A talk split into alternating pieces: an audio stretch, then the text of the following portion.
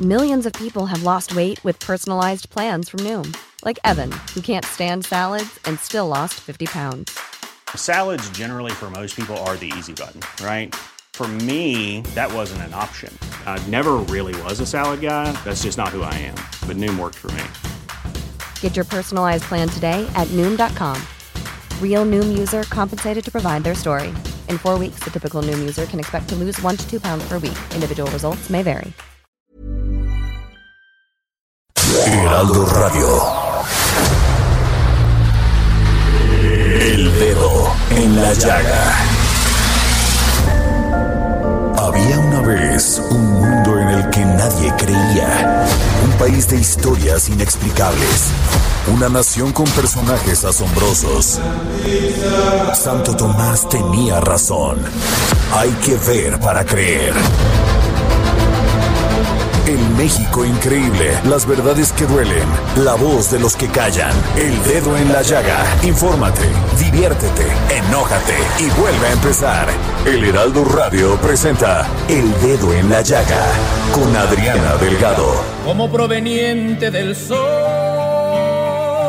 al llegar deslumbró a Chalchihueca en su luz. Luego el estratega español le nombró Villarrica de la Veracruz.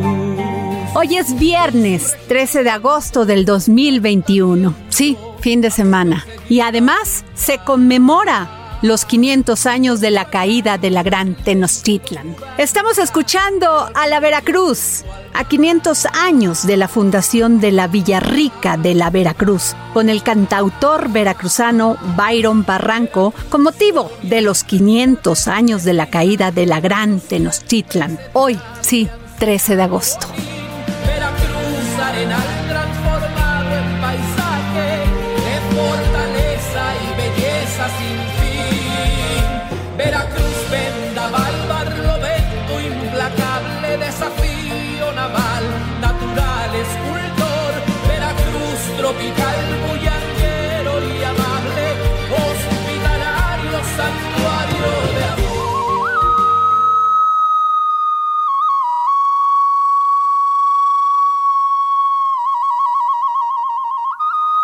Ha escuchado su podcast La verdadera historia de México? Sí, es maravillosa porque nos relata con pasión y emoción lo que él siente por nuestros orígenes, por nuestra historia. Sí, les estoy hablando del narrador de los pasajes de la historia de México en Urus Radio, el maestro Francisco Mendoza. Los invito a escuchar esta interesante entrevista conmemorando los 500 años de la caída de la gran Tenochtitlan. El dedo en la llaga. En Tacuba está Cortés, con su escuadrón esforzado. Triste estaba y muy penoso, triste y con gran cuidado.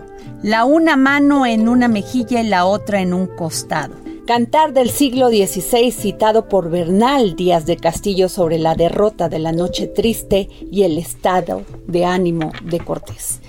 Y tengo en la línea al maestro Francisco Mendoza, historiador, psicólogo y además decir que soy su gran fan en Urus Radio. ¿Cómo está, maestro? Adriana, qué placer escucharte de veras y te agradezco de nuevo tus conceptos. Y efectivamente, cuando escuché ahorita tu narración, inmediatamente pensé en Bernal Díaz del Castillo. Tienes toda la razón. Y bueno, pues estamos llegando a una fecha muy, muy especial, Adriana. Sí, se cumplen 500 años desde aquel 13 de agosto de 1521, maestro. Así es, 500 años, se dice muy fácil, ¿verdad? 500 años, pero no, es muchísimo tiempo. Pero dentro de la historia, bueno, pues se platica muy rápido, ¿no? 500 años. Pero esa es una fecha muy, muy especial. Claro, nada más eh, fue cuando la Ciudad de México, Tenochtitlan, cayó en poder de los conquistadores españoles. Maestro, pero yo lo he escuchado en Uru Radio y me encanta porque acabo de escuchar Veracruz, hoy escuché Yucatán, ya creo que nos falta nada más uno, ¿no?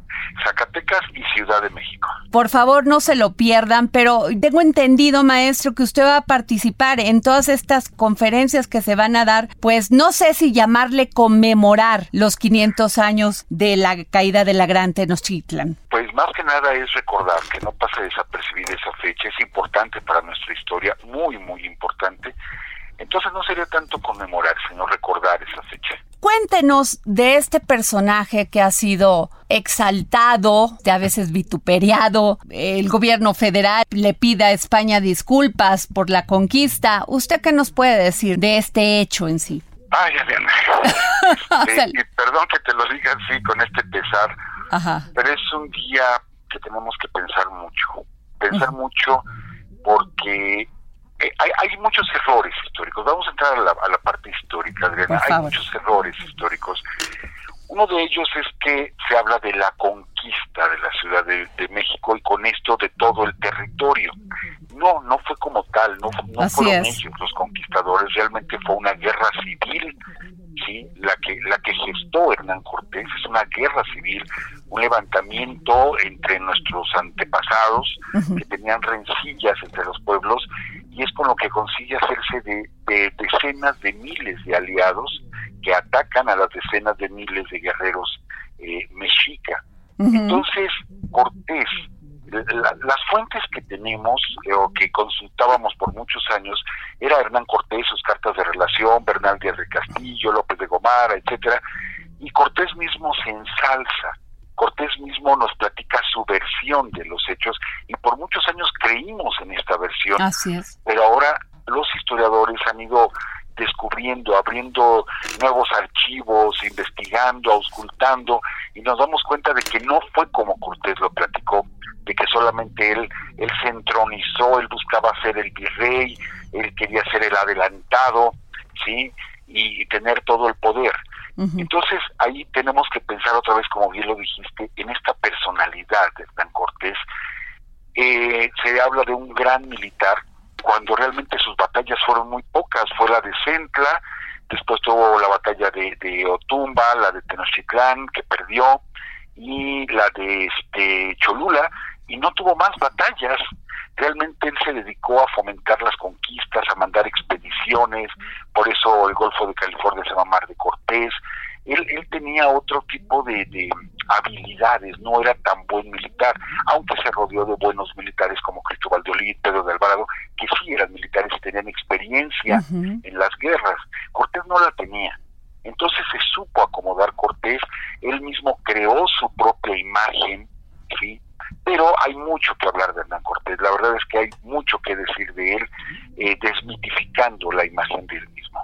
Claro, además cuenta con el apoyo de los totonacas y luego pues las rencillas que hablan entre los mexicas y los tlaxcaltecas. ¿Es así, maestro? Así es, mucho se ha hablado de, de, los tlaxcaltecas, pero cuando los españoles llegaron a Tlaxcala, Tlaxcala los combatió, fueron tres batallas, tres batallas, Xicotenca combate a los, a los españoles, realmente los primeros aliados de Cortés son los totonacas.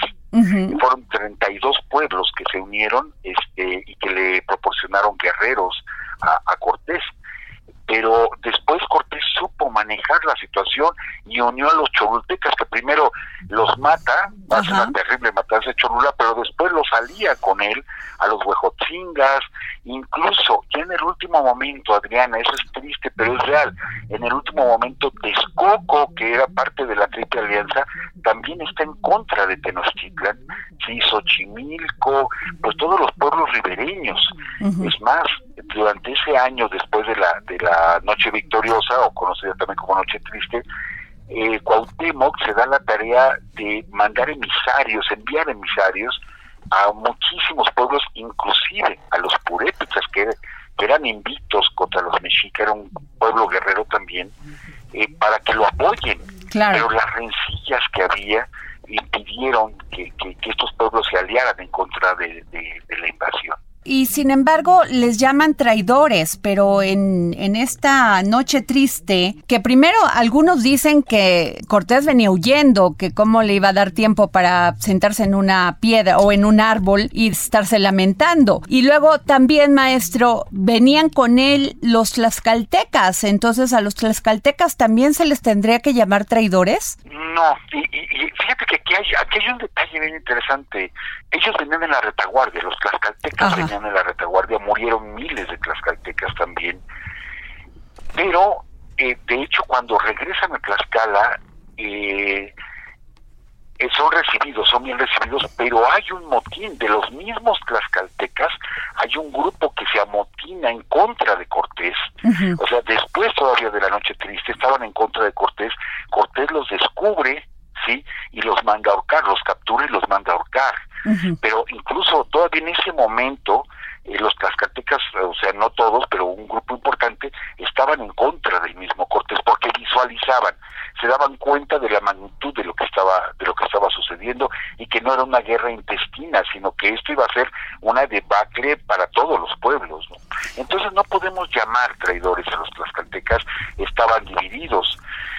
Eh, y lo mismo sería entonces con los texcocanos, que era como la ciudad universitaria, vamos, de Tenochtitlan, ahí estaban las grandes escuelas, eh, y al final, pues de ahí zarpaban los, los bergantines con los que se tomó este Tenochtitlan, eh, en fin, te digo que fue más que nada la maquinación de Cortés, de cómo logró cambiar la, o, que diera la oportunidad de vengarse de los mexicas, ¿no? Más que nada fue eso, pero no podríamos hablar como tal de, traición, fueron manipulados por Hernán Cortés. Maestro, ahorita que usted comenta de los bergantines, escuché en uno de estos episodios de Urus Radio, de la verdadera historia de México, que usted narra espectacularmente sobre esto, porque yo siempre, yo soy veracruzana, maestro, entonces siempre nos habían hecho creer que Cortés había quemado las naves y no fue así. No, de hecho no, no fue así y esto ya está comprobado incluso por el equipo de salvamento arqueológico de Lina que han buscado los trozos de madera quemados de las naves y no se ha encontrado absolutamente nada. Lo que seguramente hizo Cortés fue encallar sus naves en la arena o quizá barrenarlas para que no pudieran zarpar. ¿Por qué? Porque ya habían intentado algunos españoles escapar que no estaban de acuerdo con lo que estaba haciendo Cortés, intentaron escapar, los captura Cortés, a algunos los ahorca, a otros les corta los pies, y para evitar que se escaparan, sí, más soldados, es por lo que encalla los barcos. Pero hay un detalle, él platica de la quema de las naves, pero ellos venían, ellos venían, eh, ¿cómo te puedo decir? Impactados por tantas novelas eh, caballerescas y todo esto, y convertían cualquier cosa en una odisea. Entonces Cortés platicaba todo como si fuera una gran odisea de un gran, gran militar, y nos quedamos con esa idea, pero no, no se ha podido comprobar que haya incendiado las naves, lo más seguro es que nunca, nunca lo hizo, solamente que después las desarmó, eso sí, las desarmó para quitarles todos los herrajes, las partes de metal que iba a utilizar para construir los También un gran tema de discusión fue, en aquel entonces había expediciones por, para exterminio y también para conquista. No sé si estoy usando el término correcto, pero ¿usted cree que Cortés fue un exterminador o fue un conquistador? Yo creo que das, eh, con ese comentario, Adriana, das en el clavo de una de las grandes, grandes polémicas. Oficialmente no hubo un exterminio, como tal, no hubo un genocidio oficialmente, pero en la práctica, en la práctica sí lo hubo. Definitivamente lo hubo, un completo genocidio, y lo podemos afirmar de, de esta manera. Por ejemplo, aquí en lo que es el territorio de México, había aproximadamente 20 millones de habitantes. Imagínate, 20 millones es muchísimo para ese tiempo. Y 10 años, bueno, con la conquista fallecen 10 millones, fallece la mitad de habitantes de la población. Con la viruela y todo esto, 10 millones. Y 10 años después, para 1531, con la siguiente eh, epidemia que fue de sarampión, fallecieron 5 millones más, aparte de los malos tratos, aparte de los asesinatos, de la utilización del aperreamiento, esto es los españoles utilizaban a los indígenas para divertirse soltando a sus perros para ver qué perro mataba más rápido a una, a una, persona. En fin, se redujo la población a 5 millones. 75% de la población desapareció en 10 años, Adriana. Esto es un genocidio, definitivamente. Pues sí, una figura que ha sido también pues no sé si ha sido tratada bien, pero según la iglesia, las mujeres somos siempre las que metemos la pata en todo, ¿no? o sea, eh, Adán, Eva, y aquí en México la Malinche. La acusan de traidora, la acusan de mujer fácil, según los machos. ¿Qué piensa usted de ella? ¿Cuál fue su papel histórico? Eh, eh, eso precisamente que ella tuvo un papel protagónico, ese es el problema, que tuvo un papel protagónico, pudo haber sido cualquier otra. O sea, no es directamente Malit, sino Marina, pudo haber sido cualquier otra, ella tenía la habilidad de ser una traductora, sí apoya a Cortés, o sea, la verdad es que sí lo apoya. Pero hay una historia, maestro, ella fue regalada por su padre, ¿no? Así es, ella fue obsequiada eh, como premio de guerra y después fue obsequiada directamente a Cortés. Cortés se da cuenta de la habilidad que tiene doña Marina. Y bueno, le tocó ese papel a Marina. Yo, yo no la considero una traidora a Marina, definitivamente no. Creo que le toca jugar un papel donde en la historia buscamos buenos y malos. Y de pronto le pusimos la etiqueta a Marina de, de, mala. Pudo haber sido ella, pudo haber sido cualquiera. Cualquiera que hubiera apoyado a los españoles le íbamos a poner esa etiqueta. Entonces, desgraciadamente le toca a doña Marina, lo padeció doña Marina porque pasó de brazos en brazos, porque la, la obsequiaban, este lo padeció, no se sabe bien la muerte de doña Marina, pero parece ser que fue apedreada doña Marina, eh, es, es una pena por, por ella, de hecho, yo te podría decir, es una gran mujer, es, es, una gran mujer, pero le tocó un papel en la historia muy, muy complejo. Le dejó, le, tocó estar del lado de los vencedores y ser juzgada por los vencidos. Entonces creo que hemos sido crueles con el personaje de Marina. Eh, jugó un papel en la historia muy importante, pero creo que sí hemos exagerado en el juicio que se ha hecho por la Malinche. Maestro, el canibalismo en México. Usted ha hablado mucho de eso, que según los españoles, pues así se daba, pero usted nos ha dicho que no hay pruebas de eso. Definitivamente no hay, no hay pruebas. Perdón si escuchas un, poquito de, ruidos. Eh, estoy leyendo, bueno, tengo un texto ahorita en, la mano, por eso a lo mejor se escucha un poquito de, ruidos. Este texto es del maestro Sergei Gusinski, un historiador mesoamericano, y dice este texto así, dice, eh, todo aparece deformado, puesto que los únicos testimonios orales y escritos de que disponemos provienen de los indios que vivieron bajo la dominación española. No solamente sus declaraciones sufrieron todo tipo de censura y autocensura, sino que además la cristianización de las almas y el esfuerzo para darse a entender con los europeos modificaron la forma y el contenido de la información que aceptaban proporcionar. Las fuentes que tenemos, todas las fuentes que tenemos son fuentes españolas y aunque tenemos códices, la gran mayoría de códices son novohispanos. Les ordenaron así escribirlos, entonces se habla de antropofagia pero los códices anteriores a la conquista, que quedan muy pocos, ninguno habla de antropofagia, ninguno, ninguno. Pero aparte, eh, un, un, un hecho que, que tira por completo, que tira por completo esa versión, viene en el códice florentino, En el momento, en el momento de la, de, de la lucha en Tenochtitlán, dice y todas las humildes gentes del pueblo sufrieron mucho, tuvieron mucha hambre. Muchos murieron de hambre, ya nadie bebía agua, agua limpia, no bebían más que agua salitrosa, por lo que numerosas personas murieron. Y numerosas personas vomitaron por esa causa un flujo de sangre, por lo que murieron y se lo comieron todo, la lagartija, las golondrinas, la paja de maíz y la grana de natrón, y masticaron la madera colorada del zompante, y masticaron lirios acuáticos y argamasa y piel curtida y cuero de venado y polvo de ladrillo. La gente en el sitio de Tenochtitlan se comía hasta las paredes, rascaban el salitre de las paredes. ¿Por qué? Si éramos antropófagos, ahí había muchísimos cadáveres y cadáveres frescos con los que nos podríamos haber alimentado. Entonces esto desmiente por completo ese mito de que se practicaba la antropofagia. Es completamente falso, Adriana.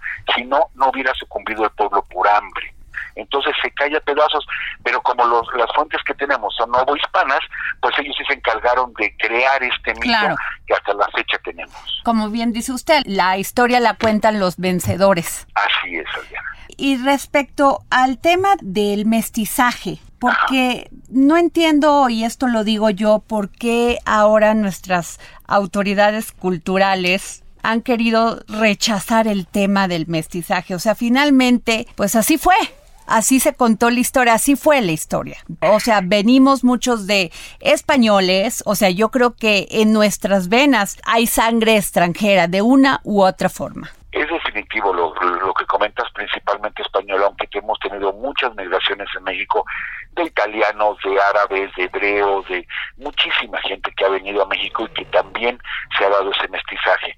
Pero se inicia el mestizaje no con Cortés y Malinche, fíjate, se inicia con Gonzalo Guerrero allá en Yucatán, es donde se inicia el mestizaje.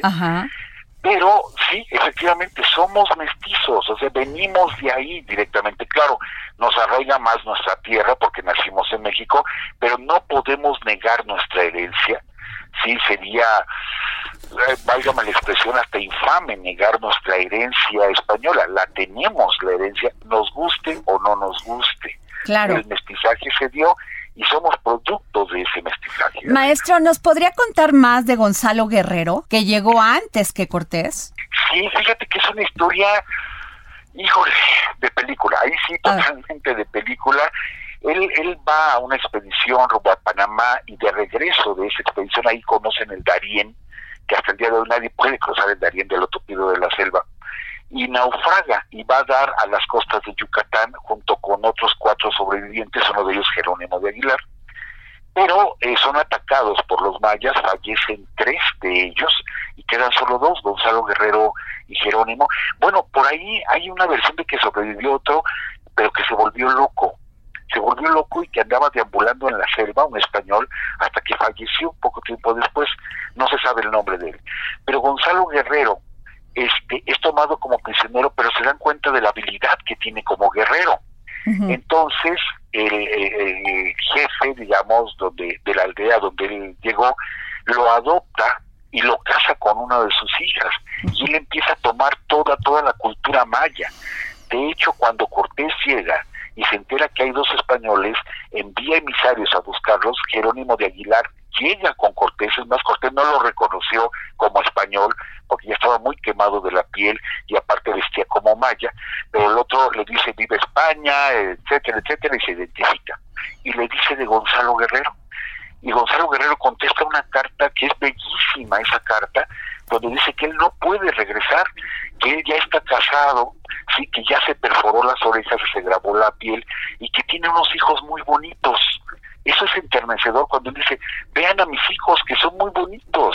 Y entonces él se queda con los mayas y después eh, se sabe que les costó tanto trabajo a los españoles conquistar a los mayas, porque los mayas no se espantaron de caballos, arcabuces, cañones ni nada. ¿Por qué? Por Gonzalo Guerrero. Él les enseñó a pelear, enseñó a ponerles trampas a los caballos y duraron muchísimo tiempo en poderlos conquistar gracias a Gonzalo Guerrero. Entonces es una historia fabulosa la de, la de este personaje español que se vuelve o se adopta como maya. Maestro, ¿y dónde podemos conseguir esta carta de Gonzalo Guerrero a Cortés? Bueno, por internet se puede conseguir, buscar carta de Gonzalo Guerrero a Cortés se puede conseguir. Es una carta pequeña, no es muy grande, pero te digo, es bellísima esa carta. Y si no, pues varias de las fuentes, creo que Bernal Díaz del Castillo también lo menciona. Hay, hay, varias fuentes escritas, pero en internet lo encuentras muy, muy fácil. Cuando dice usted que se grababan la piel y perforar la oreja, ¿por qué lo hacían? Grabar la piel, me imagino, tatuajes. Exacto. ¿Por qué? ¿Había algún rito o algo? Sí, sobre todo rito guerrero.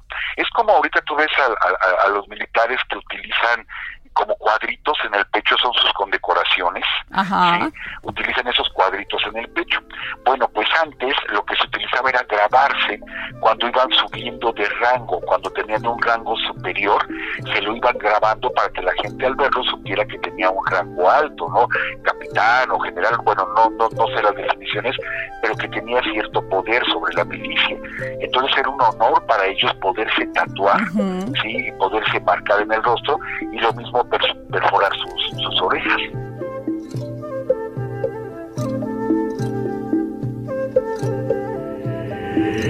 El dedo en la llaga. Bella y codiciada ciudad que enfrentó a Y nos vamos a una pausa. Usted está escuchando El Dedo en la Llaga y continuamos con la entrevista del profesor Francisco Mendoza, historiador, psicólogo, narrador de pasajes de la historia de México en Urus Radio sobre estos 500 años de la caída de la Gran Tenochtitlan. Y de la reforma bastión.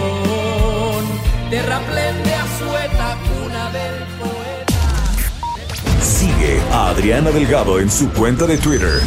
Arroba Adri Delgado Ruiz. Además, te invitamos a enviar tus opiniones y comentarios en texto o por mensaje de audio a través de WhatsApp al 55 2544 3334. Y si quieres escuchar El Dedo en la Llaga de El Heraldo Radio, en cualquier momento y donde quiera que te encuentres, descarga el podcast disponible en Spotify y iTunes. Sigue a Adriana Delgado en su cuenta de Twitter en arroba Adri Delgado Ruiz. Y envíanos tus comentarios vía WhatsApp al 55 25 44 33 34 o 55 25 02 21 04.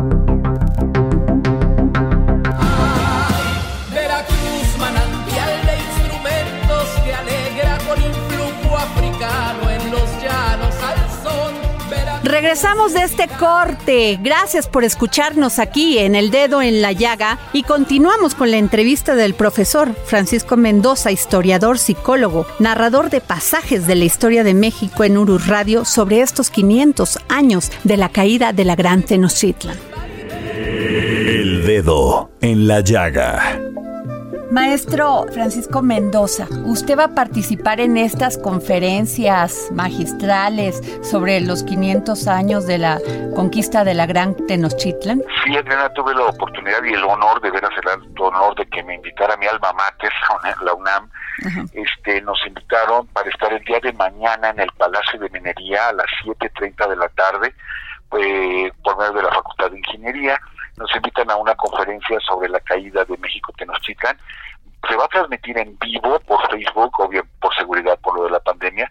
Vamos a estar 7.30 mañana allí en Facebook, en el Palacio de Minería, con esta conferencia, Diana. Y para mí es un honor, verdaderamente, por el espacio y bueno, porque es nuestra universidad. Estas conferencias van a estar grabadas para alguien que no pudo verlas por Facebook, ¿verdad? O sea, las van a transmitir en YouTube o en alguna página en especial en Uru Radio. En Uru Radio están y están también en Palacio de Minería. De hecho, es la cuarta conferencia que damos sobre esta temática y mañana concluimos con este tema con la caída de Tenochtitlan y en octubre y en diciembre las conferencias van a ser sobre la consumación de la independencia porque también vamos a celebrar 200 años de que se consuma la independencia y está muy interesante porque siempre hablamos del el inicio y festejamos el inicio y la consumación en 1821, que hay mucho que platicar, muchísimo que contar este tema y esto va a ser en octubre y diciembre. Sin duda alguna, maestro, si uno quiere conocer más de la historia de México, tiene que escuchar este maravilloso podcast que realiza usted y la licenciada. porque no me lo pierdo realmente por medio de usted, porque a veces la historia es, si no se cuenta así con pasión, con emoción, suele ser aburrida. Y usted la cuenta con una gran pasión, maestro. Sí, yo creo que es eso, más que nada. de veras me apasiono con la historia, veo cómo se dan las situaciones, cómo y cómo estamos olvidando, Adriana, olvidando tantas, tantas cosas de nuestra historia que vale mucho la pena contar, muchísimo la pena contar y sentirnos orgullosos de nuestra historia, que hubo buenos y malos, que hubo traiciones y triunfos, que hubo derrotas, pero hubo victorias. Es parte de nuestra historia, tenemos un pasado, Adriana, tenemos un pasado del cual sentirnos orgullosos, sea como sea, y hay mucho por cual sentir ese orgullo. De veras hay muchísimo en nuestra historia que no se conoce. Maestro, cuando estaba escuchando parte de esta serie de los estados, obviamente me atoré en Veracruz. Y sobre esto que platicaba usted del príncipe Yanga. Sí. Que es maravillosa la historia porque hablamos de 200 años de independencia, pero pues él conoció la independencia años antes aquí en México. a finales del siglo 17 es el primer pueblo que logra su independencia, un pueblo negro, y al decir negro no lo digo peyorativamente, claro. es, es un pueblo negro de esclavos y marrones, estos esclavos que se metieron a la sierra y no puede el ejército virreinal con ellos, y lo que hace es firmar un pacto con estos esclavos negros y se forma un pueblo libre sí, totalmente, encabezado por Yanga, que era un príncipe, era un príncipe de tribu este africano, y muchos ellos escaparon y llegaron a Yanga, y Yanga existe, el poblado existe, y a la entrada de, de, Yanga está la estatua de él, y es un hecho de nuestra historia que tenemos olvidado, pero el primer pueblo libre de América fue precisamente en Veracruz. ¿Qué tal?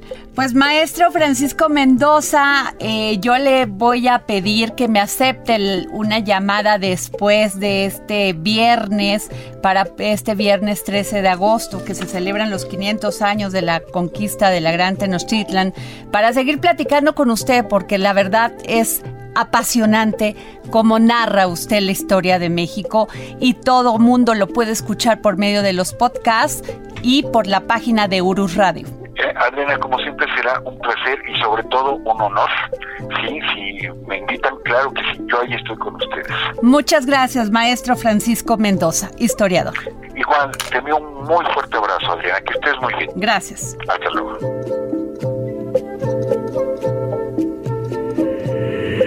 El dedo en la llaga. Origen es destino y para no repetir la historia hay que conocerla. Los dejo con Ignacio Anaya, historiador, que nos va a hablar sobre las distintas visiones del 13 de agosto.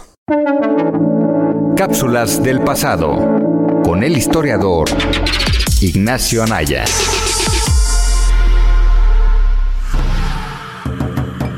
Hola Adriana, hola amigos del dedo en la llaga, soy Ignacio Anaya y esta es mi cápsula del pasado para este día. Como seguramente ya sabrán, hoy se conmemoran 500 años de la caída de Tenochtitlan ante un ejército conformado por una vasta mayoría de pueblos indígenas y los conquistadores. En esta cápsula les quiero hablar sobre las distintas visiones y testimonios sobre ese acontecimiento desde sus contemporáneos, es decir, qué representó para distintos actores, centrándome en los conquistadores, la Triple Alianza y los tlaxcaltecas. Y bien, comencemos. Por un lado, tenemos los escritos de los conquistadores, quienes además son las primeras fuentes que hay sobre la conquista. Ahí tenemos dos principales textos, las cartas de relación que escribió Hernán Cortés al emperador Carlos V y la obra de La historia verdadera de la conquista de la Nueva España, escrita por Bernal Díaz del Castillo. Estas son las dos obras principales, aunque hay más testimonios de los conquistadores. Era una visión que buscaba mostrar la conquista como una gran hazaña que fue realizada contra todo pronóstico. Mencionan, por ejemplo, la superioridad numérica de las fuerzas mexicas contra sus reducidos números, sin contar a sus aliados, pero también es una visión que muestra cierto tipo de admiración por las culturas mesoamericanas y su organización política y social. Lo más importante de sus textos era dejar constancia de sus hazañas de manera que fueran recompensadas. Por otro lado, a lo largo del siglo XVI, pocos años después de la conquista, aparecieron distintos textos que fueron fundamentales para entender la visión de los grupos originarios sobre la conquista. Tal es el caso del Códice Florentino, también conocido como Historia General de las Cosas de Nueva España, realizado por Fray Bernardino de Sagagún junto con los sabios y pintores indígenas. Otro caso interesante fue el de la relación de Tlatelolco, escrito tan solo tres años después de la caída de Tenochtitlan por un autor anónimo. En estos testimonios se narran eventos como los presagios que anunciaban el fin del mundo que ellos conocían, la matanza del Templo Mayor y en sí muestran con dolor lo que fue la caída de Tenochtitlan. Por ejemplo, en la relación de Tlatelolco se refiere a ese episodio como los cantos tristes. Pero para todos no fue así, ya que en el caso de los tlaxcaltecas su visión muestra la celebración de la victoria, como es el caso de los cantos tlaxcaltecas que dicen así: Ea, esforzaos, ayudad a nuestros señores, los vestidos de hierro, que ponen cerco a la ciudad, que ponen cerco a la nación mexicana. Al final, tenemos distintas versiones que reflejan lo complejo que fue la caída de Tenochtitlan y lo difícil que es tratar de englobar todo en una sola visión, ya que los distintos relatos muestran que no representó lo mismo para unos ni otros y no se trató de solo un evento donde participaron dos partes. Espero les haya gustado este episodio y hasta la próxima. Y esta tarde, como cada viernes desde Argentina, Hernán Melana, filósofo, escritor y pedagogo, que nos trae un tema sumamente interesante porque esta tarde nos invita a reflexionar la segunda parte de El arte de amar. Escuchemos. Filosofía, psicología, historias con Hernán Melana. Hola Adriana y oyentes del dedo en la llaga. Hoy quería seguir hablando de la teoría del amor de Eric Fromm y el arte de amar. Y Eric Fromm nos va a decir que el amor es la respuesta al problema de la existencia humana y que el hombre, como está dotado de razón, vive consciente de sí mismo. Y esa conciencia de sí mismo, de sus semejantes, de su pasado y de las posibilidades del futuro, lo llevan a una angustia constante debido a que el ser humano no tiene la voluntad de nacer, no pide nacer y tampoco tiene voluntad de morir, no quiere morir y se siente separado de su prójimo. Es decir, tiene conciencia de su soledad y de todo aquello que es contrario a su voluntad. Desde que el hombre y la mujer han sido conscientes de que están separados, buscan unirse nuevamente. Y Eric Fromm nos va a decir que la mayoría de las personas viven con una ilusión, la ilusión de que son individuos y que han llegado a determinadas conclusiones como resultado de sus propios pensamientos. Y vive ilusionado de que los seres humanos son iguales entre sí. Y él va a decir, no somos iguales, somos idénticos. La identidad e igualdad no son lo mismo. Es decir, hombres y mujeres somos idénticos, como polos opuestos. Y como seres idénticos estamos buscando una unión interpersonal y muchas veces esa unión es simbiótica. Pero esa unión simbiótica, esa unión de vivir juntos, no siempre significa que es una unión de iguales, sino que muchas veces hay una dominación por parte de uno sobre otro. Y esto se debe a un carácter mercantil, debido a que solo estamos dispuestos a dar si a cambio recibimos algo. Pero Eric Fromm nos va a decir, amar es fundamentalmente dar, no recibir.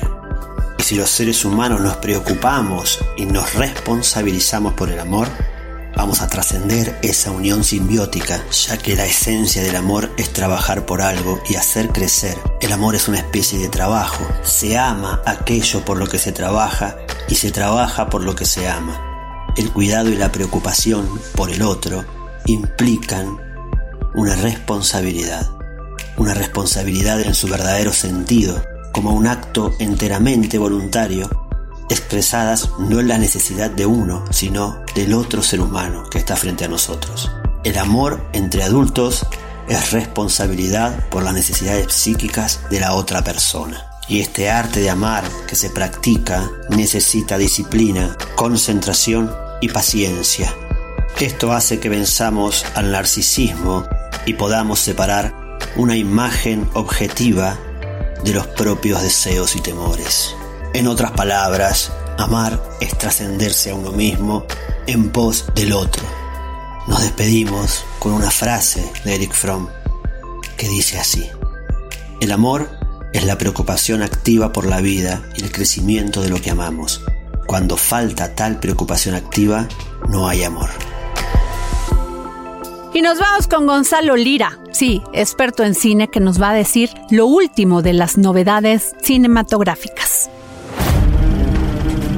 Es tiempo del séptimo arte. Películas, cortometrajes, series, documentales y excelente música.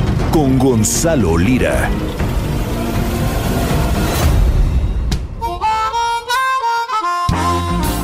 Hola, ¿qué tal Adri? Muy buenas tardes y muy buen fin de semana para ti, para todas las personas que nos escuchan por El Dedo en la Llaga. Mi nombre es Gonzalo Lira, me encuentran en redes como arroba gonis y hoy les traigo dos recomendaciones que pueden ver en casa. La primera es la serie Blind Spotting, que es el derivado de una película del mismo nombre, una película que contaba la historia de una noche, una tarde y un día en la vida de dos personajes que recién habían salido de prisión y que querían mantenerse limpios para no regresar ahí. Ahora la serie toma la vida de uno de estos personajes, pero eh, para contar historias pequeñas que giran en torno a los personajes que le rodean. De esta forma tocan temas políticos que tienen que ver con raza, que tienen que ver con feminismo, que tienen que ver con masculinidades. Y platiqué con Rafael Rafael Casal, el guionista, protagonista, productor y algunos episodios también director de esta serie, pues sobre cuáles eran sus intenciones y qué tan a propósito es tocar ciertos temas a través de la ficción o qué tanto la ficción hace que inevitablemente toquen esos temas. Yo creo que empezamos con un casamiento de ambas cosas, de formas muy pequeñas. Queríamos contar pequeñas historias de la mejor manera posible. Porque yo creo que todo el arte es inherentemente política. Lo que pasa es que nosotros no nos um, ocultamos de esos temas. Y simplemente al no alejarnos de esos temas, hay muchos momentos que simplemente les harán pensar que quizá queríamos puntualizar sobre algún tema. Sin embargo, lo único que hicimos fue no ser la otra recomendación que también gira en torno a temas raciales es el musical In the Heights o En el Barrio que ya está disponible en la plataforma de HBO Max. La serie de Blind Spotting la encuentran en Stars Play, por cierto.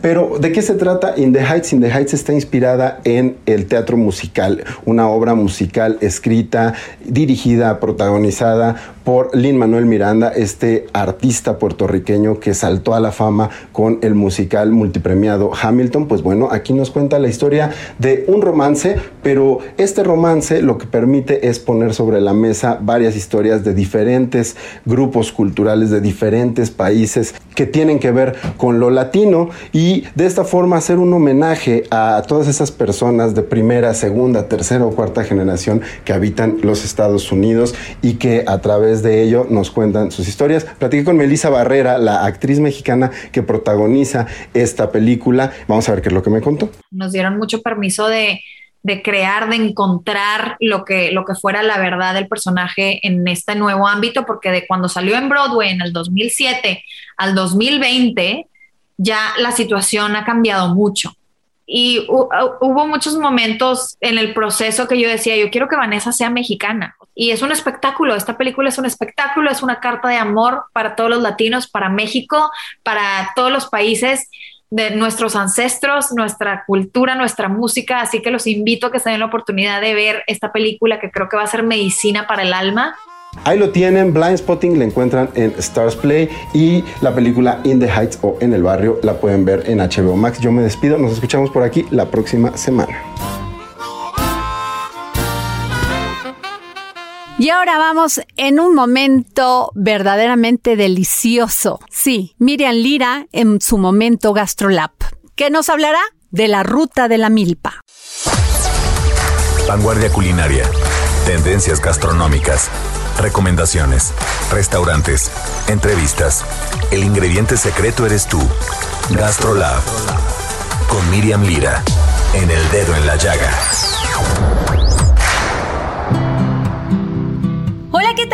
Amigos del dedo en la llaga, ¿cómo están? Feliz viernes para todos ustedes. Hoy quiero platicarles de uno de los proyectos más bonitos, sustentables y de apoyo social que hemos conocido en GastroLab. Les estoy hablando de la Ruta de la Milpa, un tour gastronómico que encabeza el chef Jorge Córcega en la alcaldía de Milpa Alta. Esta ruta nació hace nueve años con el fin de enaltecer los ingredientes, hacer conciencia e impulsar, ¿por qué no?, el agroturismo de la zona. Milpa Alta es un lugar donde se cultivan alimentos derivados de esta dieta de la milpa, como el maíz, el frijol, el chile, la calabaza, además de otros ingredientes que nos ofrece el campo como los nopales y justo ahora que está lloviendo tanto los hongos. Desafortunadamente Milpa Alta un poco en el olvido a pesar de la gran riqueza alimentaria que posee y que aporta a todos los habitantes de esta gran ciudad de México. Por ello, el chef Jorge Córcega ideó un recorrido, el cual se realiza por diferentes puntos de Milpa Alta y por toda su gastronomía, para poder así ofrecer una experiencia culinaria basada en la riqueza de su cocina. Imagínense que el recorrido comienza con un desayuno en medio de una nopalera, seguido de un taller de nixtamalización y de tortillas, un curso de tamales de temporada, ¿por qué no aprender a hacer mole tradicional? Para finalizar con una deliciosa comida con todo lo que ustedes adquirieron y prepararon. Un menú que cambia prácticamente cada semana y que va de acuerdo a la temporalidad. En estos nueve años de la ruta se han beneficiado al menos 60 familias de la zona, las cuales se han integrado y recibido ganancias por su esfuerzo y por ser parte de ella. El objetivo, más que un negocio, fue devolver el interés por el campo, todo a través de una de las actividades más esenciales que tenemos, que es comer. Y es que no me dejarán mentir, pero no se puede amar lo que uno no conoce. Así que si aún no están familiarizados con este paraíso gastronómico llamado Milpa Alta, es momento para que se acerquen a este tipo de iniciativas, en las que no solo les aseguro van a comer delicioso, sino que van a aprender de dónde vienen los ingredientes que llegan a sus mesas y les aseguro también que van a empezar a valorar un poquito más lo que día a día tenemos sobre nuestras mesas. Es una actividad además que pueden realizar con toda la familia. Para realizarla, busquen al chef Jorge Córcega a través de sus redes sociales arroba ruta de la milpa en todas las plataformas. Justo este fin de semana van a ir a recoger hongos silvestres, una actividad fascinante para esta temporada de lluvias. Ahora, si todavía no se convencen, pueden consultar el artículo completo en nuestra edición impresa de hoy, que como saben vienen dentro del periódico El Heraldo de México. Y si ya no alcanzaron periódico, los esperamos en gastrolabweb.com con este artículo y muchas otras recomendaciones para todos los amantes de la gastronomía. Yo soy Miriam Lira, me da mucho gusto saludarlos. Nos vemos el próximo viernes aquí en El Dedo en la Llaga. Es viernes y ya está Roberto San Germán que nos va a actualizar sobre el mundo del deporte. Roberto San Germán y los deportes al estilo del dedo en la llaga con Adriana Delgado.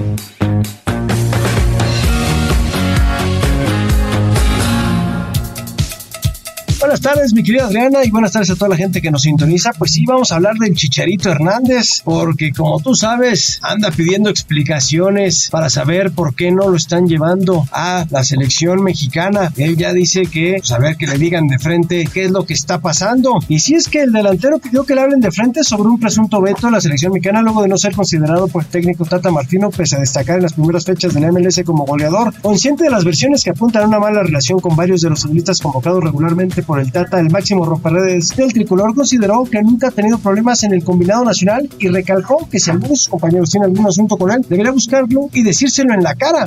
Así que parece que sí hubo algunos problemitas, algunas rencillas con otros de los integrantes de la selección mexicana, de las vacas sagradas, como se les dice, se pelearon muy fuerte y parece que esto fue lo que hizo que ya no lo convocaran. Y no es la primera vez que sucede esto, Adriana. Hay que recordar también en época de Cuauhtémoc Blanco, Rafa Márquez y todos ellos pidieron que no lo llevara el señor La Volpe y no fue Temo Blanco convocado para ese mundial. Entonces creo que no es nada anormal lo que pasa. Ojalá si le pudieran dar una explicación y digan si hiciste esto o no hiciste esto. Pero bueno, la ropa sucia se lava en casa. Hablaremos ahora de Ana Gabriela Guevara y es que la semana dio unas declaraciones bastante malas y es que sobre todo porque dice sobre la escasa producción de medallas de México en Tokio, pues la respuesta fue muy mala dijo, no competí yo. Así fue su respuesta, entonces de repente pues la dirigente lanzó una controvertida frase en la que dado eh, varias vueltas a, los, a las redes sociales al ser cuestionado por el pronóstico de la realidad y así respondió, ¿no? Guevara recordó que la delegación mexicana terminó con varios cuartos lugares con los cuales sus pronósticos no solo se habrían cumplido, sino que se habrían superado las 10 medallas. No competí yo, no puedo garantizar metales dentro del escenario deportivo, pero fueron muchos cuartos lugares que de haber sido medallas nos hubieran, no hubieran sido ni 10 si no hubiéramos rebasado las 10, pero el pronóstico no tiene palabra establecida. Imagínense que esas son las respuestas de la dirigente de la CONADE con uno de los fracasos más grandes que ha tenido el deporte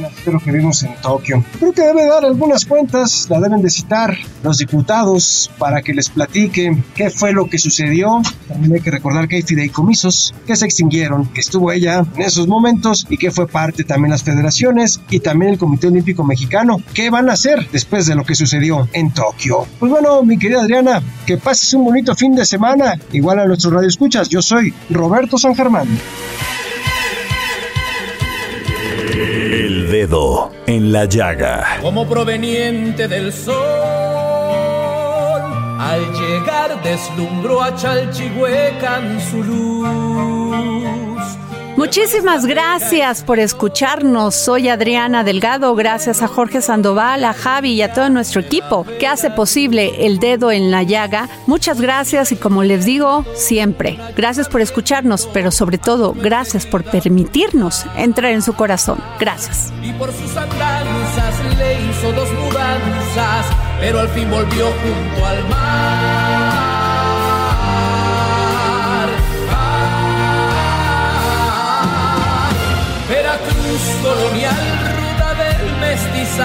Puerto siempre asediado y ansiado botín. Veracruz, arenal transformado en paisaje de fortaleza y belleza sin fin. Veracruz, vendaval, barlovento, implacable desafío naval, natural escultor. Veracruz, tropical, bullanguero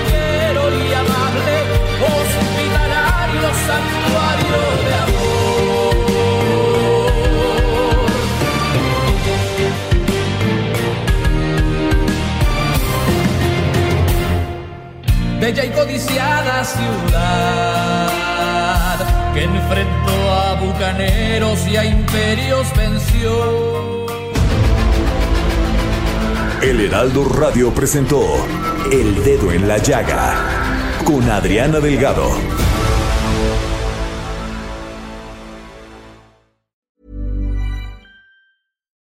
It's Paige DeSorbo from Giggly Squad. High quality fashion without the price tag. Say hello to Quince. I'm snagging high-end essentials like cozy cashmere sweaters, sleek leather jackets, fine jewelry, and so much more. With Quince being 50 to 80% less than similar brands. And they partner with factories that prioritize safe, ethical, and responsible manufacturing. I love that. Luxury quality within reach. Go to quince.com slash style to get free shipping and 365 day returns on your next order. Quince.com slash style.